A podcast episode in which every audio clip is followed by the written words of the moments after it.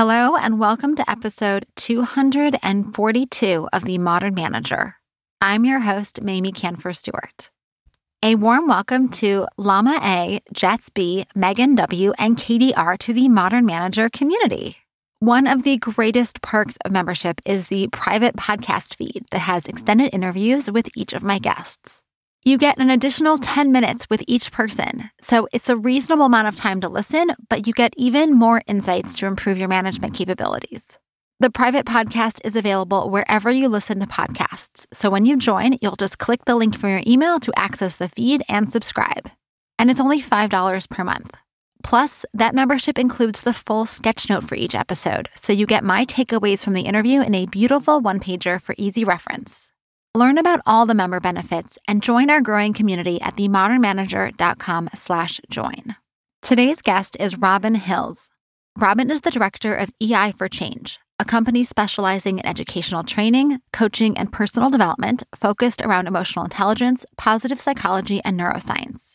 He has taught over 300,000 people in more than 195 countries how to build resilience, increase self awareness, and understanding of others. Robin and I talk about emotional intelligence. He breaks down the components of EQ, including how to better understand yourself so you can develop your emotional intelligence skill set. You're listening to The Modern Manager, a podcast dedicated to helping you be a rock star boss with a thriving team. Whether you're looking to upgrade your meetings, cultivate your team, or grow as a leader, this podcast is for you. Now, here's your host, Mamie Kanfer Stewart. It is such a pleasure to be speaking with you this morning, Robin. Thank you so much for joining me. We got a big topic. I mean, emotional intelligence is is a big thing. So um, I'd like to just dive in if that's okay with you. Yeah, no problems at all. But before I do that, thank you for having me on the show, Mamie. It's absolutely wonderful to be speaking with you. So let's define what emotional intelligence is for your listeners. And very, very quickly and very briefly, Emotional intelligence is the way in which you combine your thinking with your feelings in order to make good quality decisions and build up authentic relationships. Now, that all sounds very easy and very simple, but it takes a lifetime to achieve it. And some people get there and many people don't. That is probably the most simple definition of emotional intelligence I've ever heard. And I just, I love it. Can you just repeat it one more time? Because I think it's so succinct and so clear and, and really actionable in some ways. Sure. Emotional intelligence is being smart with your thinking. It's combining your thinking with your feelings in order to make good quality decisions and build up authentic relationships. So beautiful. Okay. So, I, am afraid to ask, how do we do that? Because I know that's just a big can of worms that's way impossible to, to answer. So maybe we can break it down a little bit. Where do you think we should start by to unpack how we develop our emotional intelligence? Well, there are a number of components of emotional intelligence. And I think the easiest way to unpick it is to look at what goes on in your inner world. This is what goes on inside your head. It's what goes on inside your mind. It's what goes on inside your body. It's your psychology. It's your physiology. And a good manager with emotional intelligence will have a degree of self awareness. They will know what makes them good at what they do. They will understand what their strengths are. They will know where their limitations lie, and they will work with both of those in an appropriate way. And then the next component of emotional intelligence is self regulation, the way in which you work with and manage your emotions. So, how do you control yourself when you are particularly angry with somebody? How do you work with somebody when you're very pleased that they've done a really good job? How do you show and appreciate that person? So, how do you regulate your emotion? And then when we go and work with other people, we're working in the outer world, the outer world of things, people, events, circumstances, situations. And to use our emotional intelligence in the outer world, we need to look at the components of empathy. How do we see things from other people's perspectives? How do we work with their viewpoint? How do we engage with them, both in terms of how they're thinking and in how they're feeling. And then how do we use our social skills to communicate with them effectively when we're working with them on a one to one basis, in small groups or in large teams? And finally, none of this will work unless we actually look at the fifth component of emotional intelligence, which a lot of people overlook, and that's motivation. How do I motivate myself to utilize my self awareness and my emotion? And how do I utilize my motivation to influence and persuade other people? So that so that is a that feels like a lot of things that we have to do in order to really level up our emotional intelligence. And I'm wondering if we could dive into this that first piece of it about really understanding yourself because I think that it seems to me like that might be the prerequisite to be able to do a lot of these other pieces that you mentioned. Is, well, first of all, is, is that right? Yes, I would agree with you there, Mamie. Let's have a look at what goes on inside our inner world and how we can utilize that in ways that make us a much better influencer and persuader of other people. So, if we look at self awareness, uh, self awareness is something that a lot of managers within organizations are being encouraged to look at. And good organizations will support their managers by helping them to understand that they're not born with the skills of being a great manager. Many people actually have to learn these skills when they're on the job. Now, most people are promoted into a management role having done a previous role, and they're then suddenly given the role of leading, managing, and working people in order to improve their performance. And a lot of people find it very difficult to make the transition from being a doer to a manager of people who do the doing. And a lot of people find it very, very challenging because they don't necessarily have that capability. They think that what they were good at in terms of doing their previous role will carry them over and it will help them to become a very good manager because all they've got to do is to tell people what to do in the most appropriate way. Do it the way I did it, and you'll be successful like me. Well, unfortunately, that doesn't work in a lot of circumstances. So the manager then has to really inwardly look at themselves to determine what it is that they need to do to change and how they need to change themselves to move from being a doer to being a manager. And a lot of people find that very challenging because it requires a different set of skills and a different set of behaviors. So, because they were good at their previous role, doesn't mean to say that they apply those skills, those strengths to being a manager. They've got to develop these different skills, as I say. So part of the self awareness is actually to come to terms with the fact that they're not that good at people management in the first instance. And they've got to learn these new skills as they settle into the role and as they develop within the role. And that takes time and they will need a lot of support. They will need a lot of support from their team. And they will also need a lot of support from their own manager. And their own manager is there to help them and to support them in most cases to try and do a good job.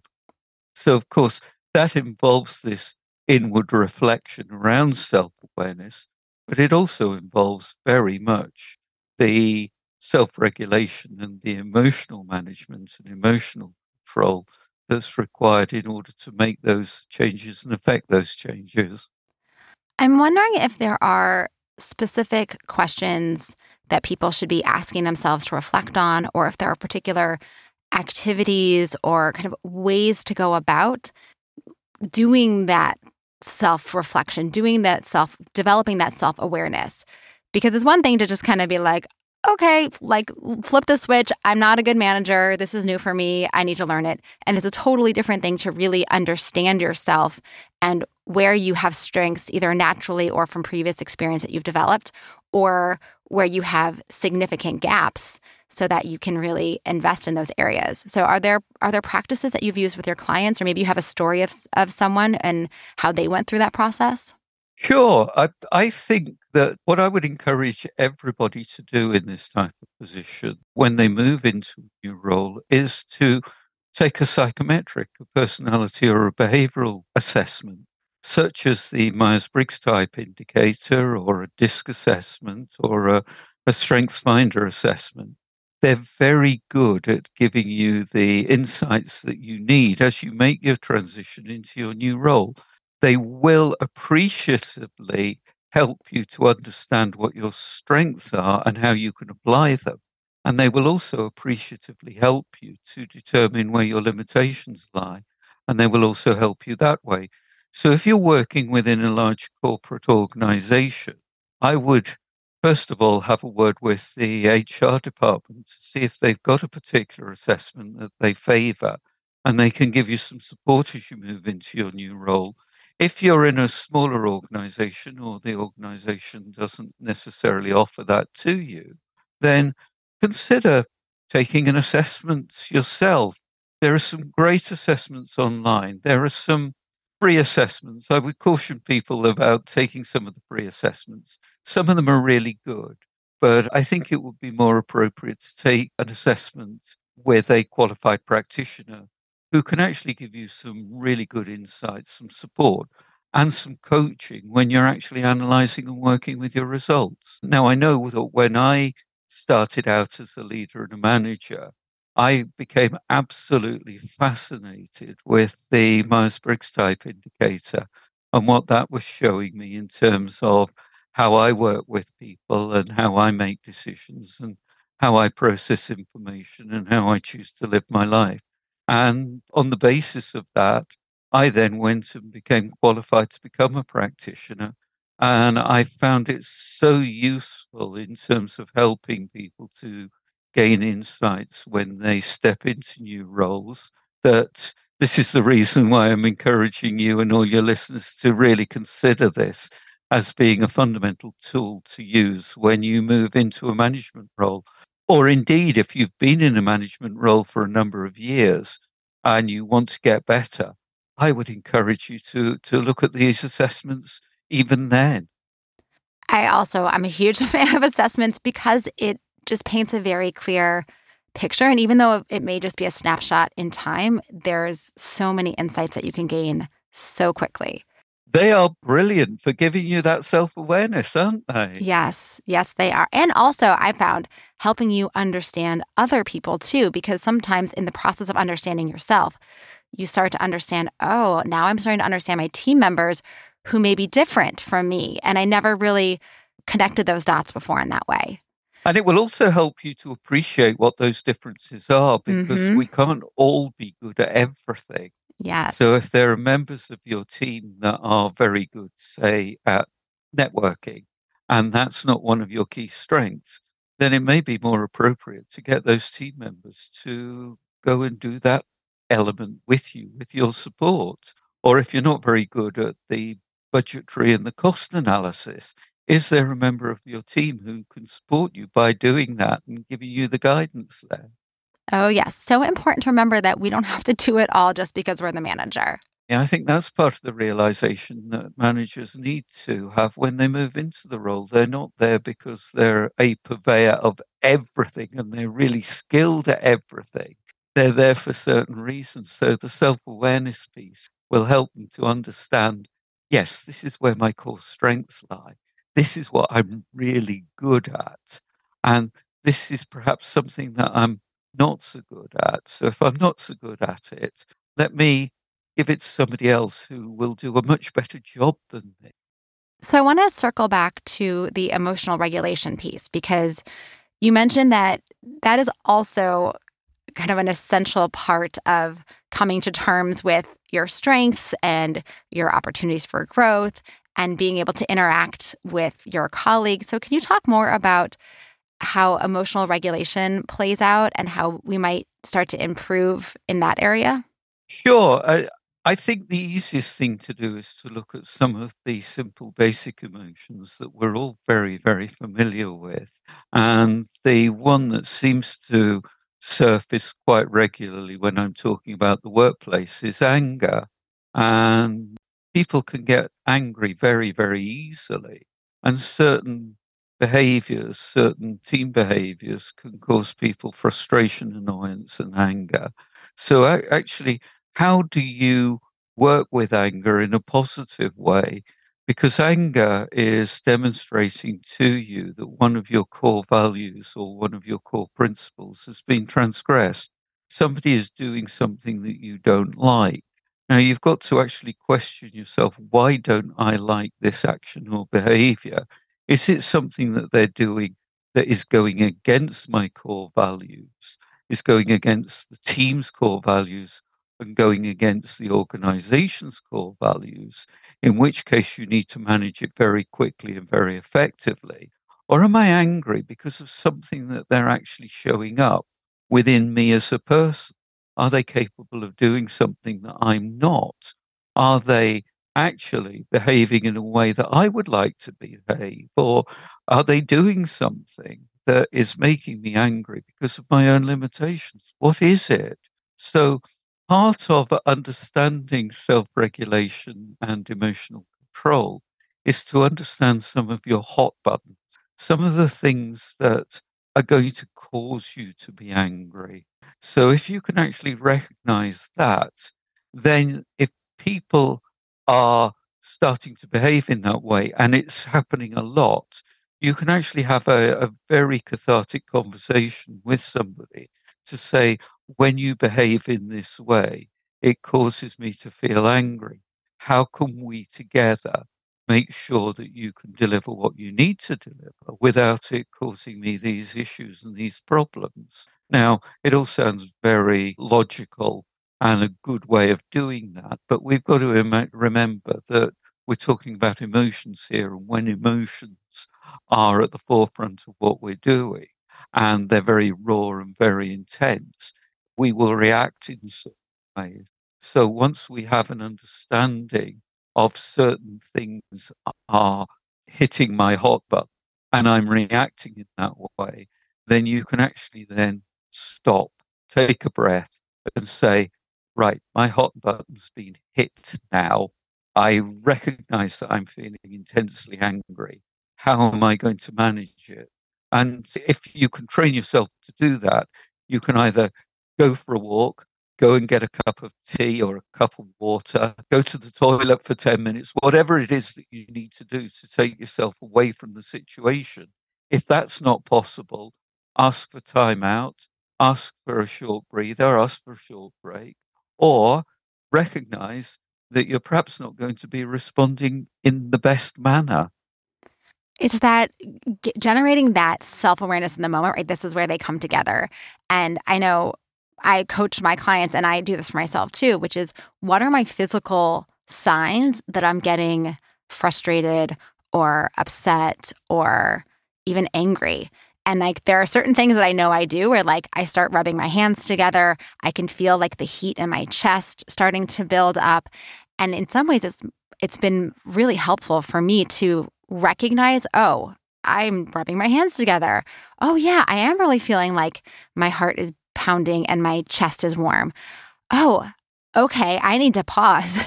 And once I started tuning into those physical symptoms, it got so much easier for me to recognize the emotions that were behind those symptoms.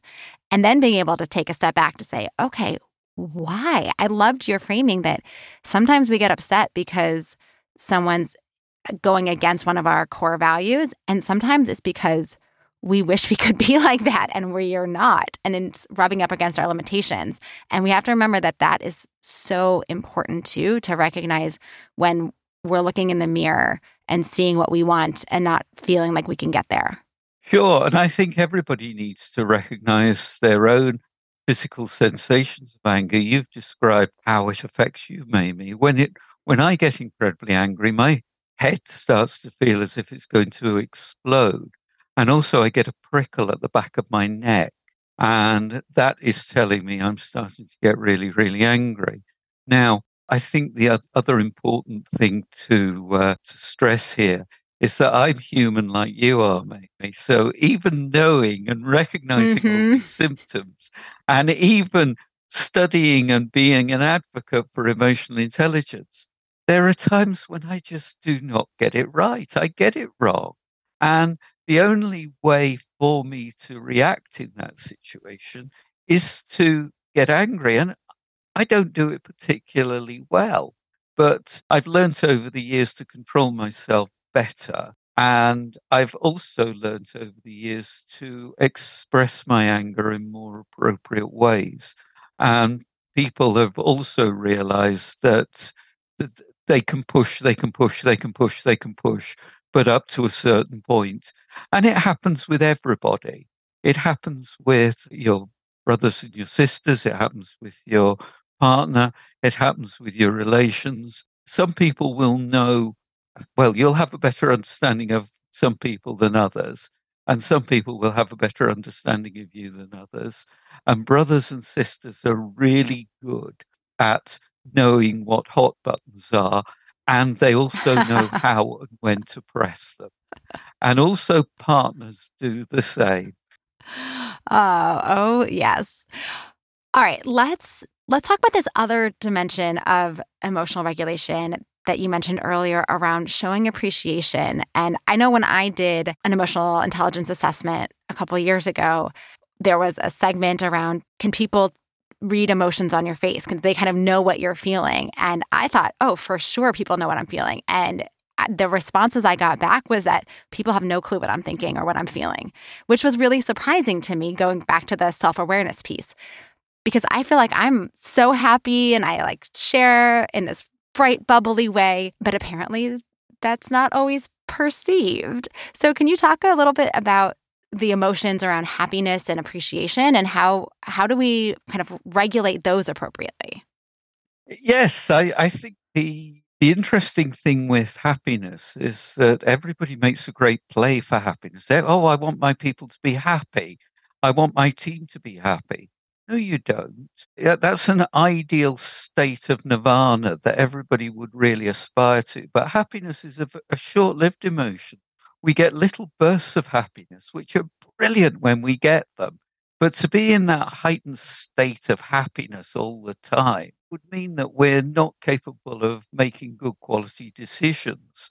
We'll ignore certain important bits of data. We'll take silly risks. So imagine yourself trying to communicate with somebody who's deliriously happy all the time. I need to have a serious conversation with you about the sales figures because we're not going to hit our quarter four targets.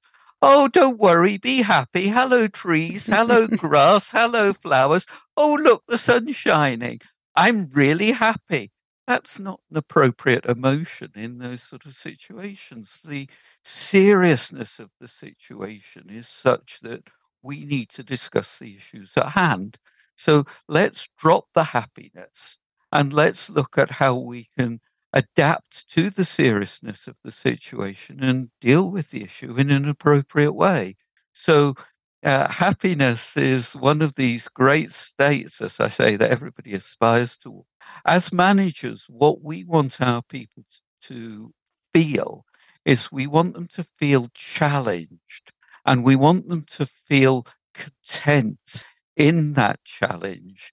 And we want them to feel supported. And we want them to feel that we appreciate them. And we want them to feel that there is gratitude for them in the work that we do. So, as managers, it is vitally important to do something that a lot of senior managers and, and a lot of senior leaders completely forget to do. And that's to use two words. Actually, it's three words, but to use two phrases. One is please, and the other one is thank you. And you wouldn't you'd be surprised the value that those words can have when you actually I'm really pleased with the work that you've done. I really appreciate the fact that you've taken a lot of time, a lot of effort. You've looked at this data. You've come up with some interesting conclusions that I wouldn't have come up with. Thank you.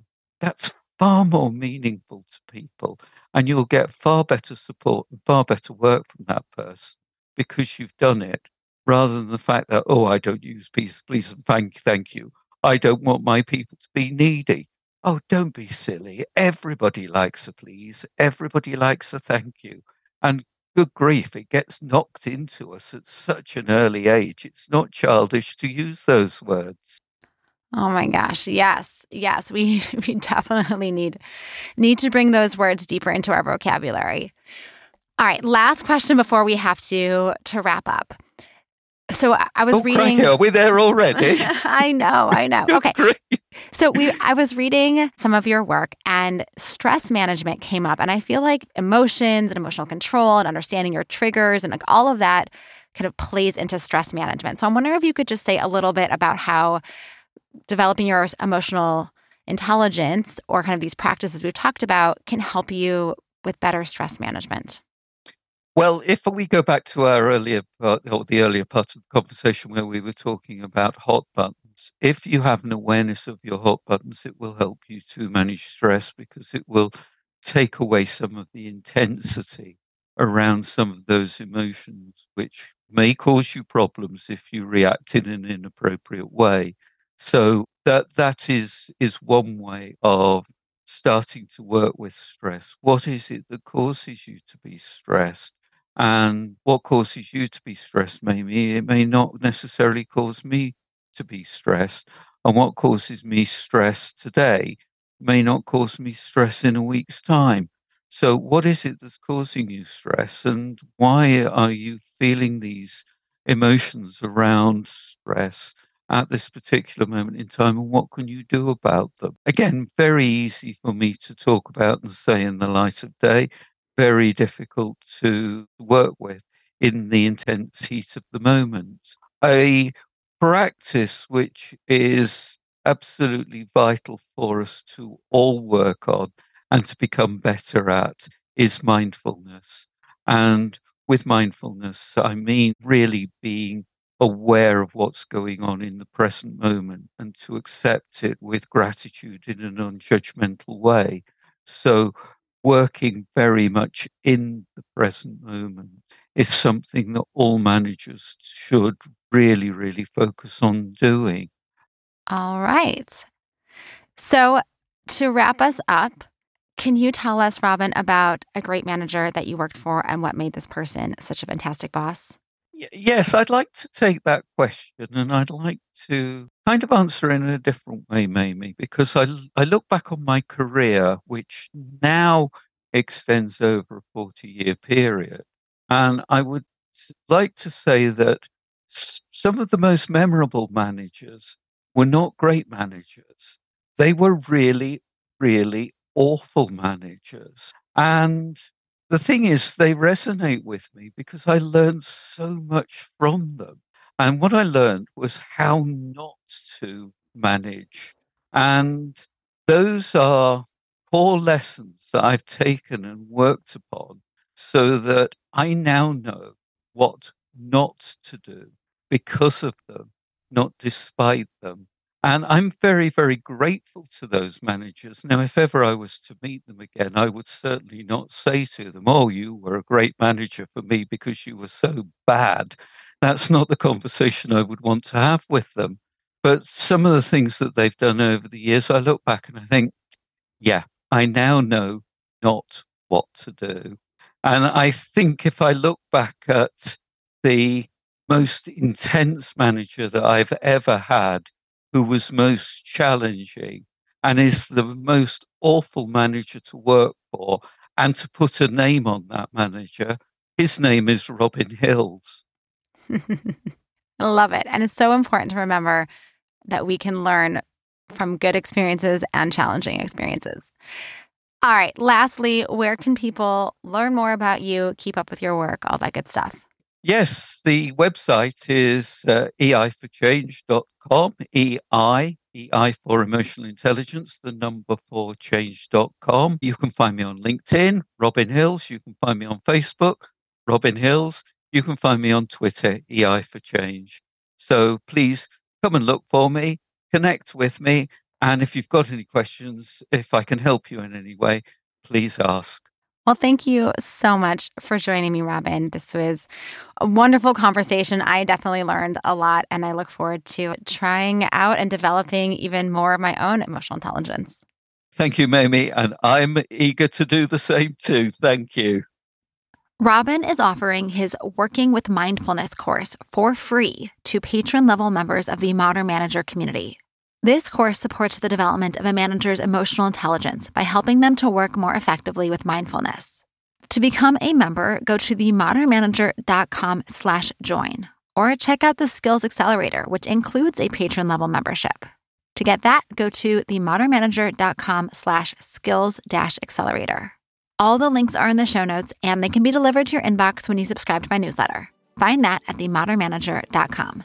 Thanks again for listening. Until next time. Meetings are one of the most critical components of healthy collaboration, and teams are at the heart of how we work. Meeteor helps you use your time in meetings productively, build healthy relationships with your colleagues, and move work forward. To learn how we do it, visit meeteor.com. That's M E E T E O R.com. You've been listening to The Modern Manager. You're already becoming a rock star boss of a thriving team, I can tell. To ensure you never miss an episode, subscribe to the show in your favorite podcast player and join the mailing list at mamieks.com slash podcast. That's M-A-M-I-E-K-S dot com slash podcast to get show notes and other special content delivered directly to your inbox. Thank you so much for listening. Until next time.